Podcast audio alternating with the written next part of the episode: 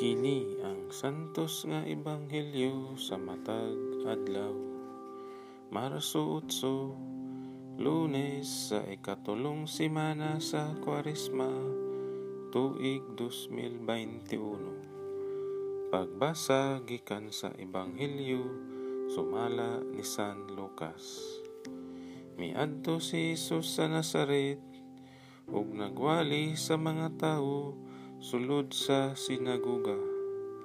Apan sultihan ko kamo nga walay propeta nga dawaton sa iyang kaugalingong lungsod. Pamati kamo kanako.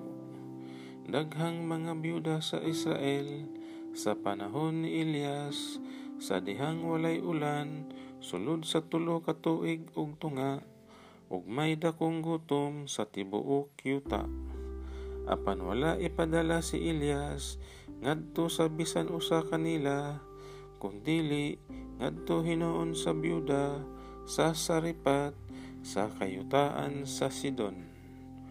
Ug may daghan usab nga sanlahon sa Israel sa panahon ni propeta Eliseo apan wala siya bisan usa kanila nga giayo gawas kang naaman nga taga Syria sa pagkadungog nila ni ini, nangasuko pag-ayo ang tanan nga didto sa sinaguga. Nanindog sila ug ilang giguyod si Jesus ngadto sa gawas sa lungsod ug gidala ngadto sa tumoy sa bungtod di natukod ang ilang lungsod aron ihulog siya sa pangpang. Apan miagi siya sa taliwala sa katawhan ug mipahilayo ang ebanghelyo sa Ginoo.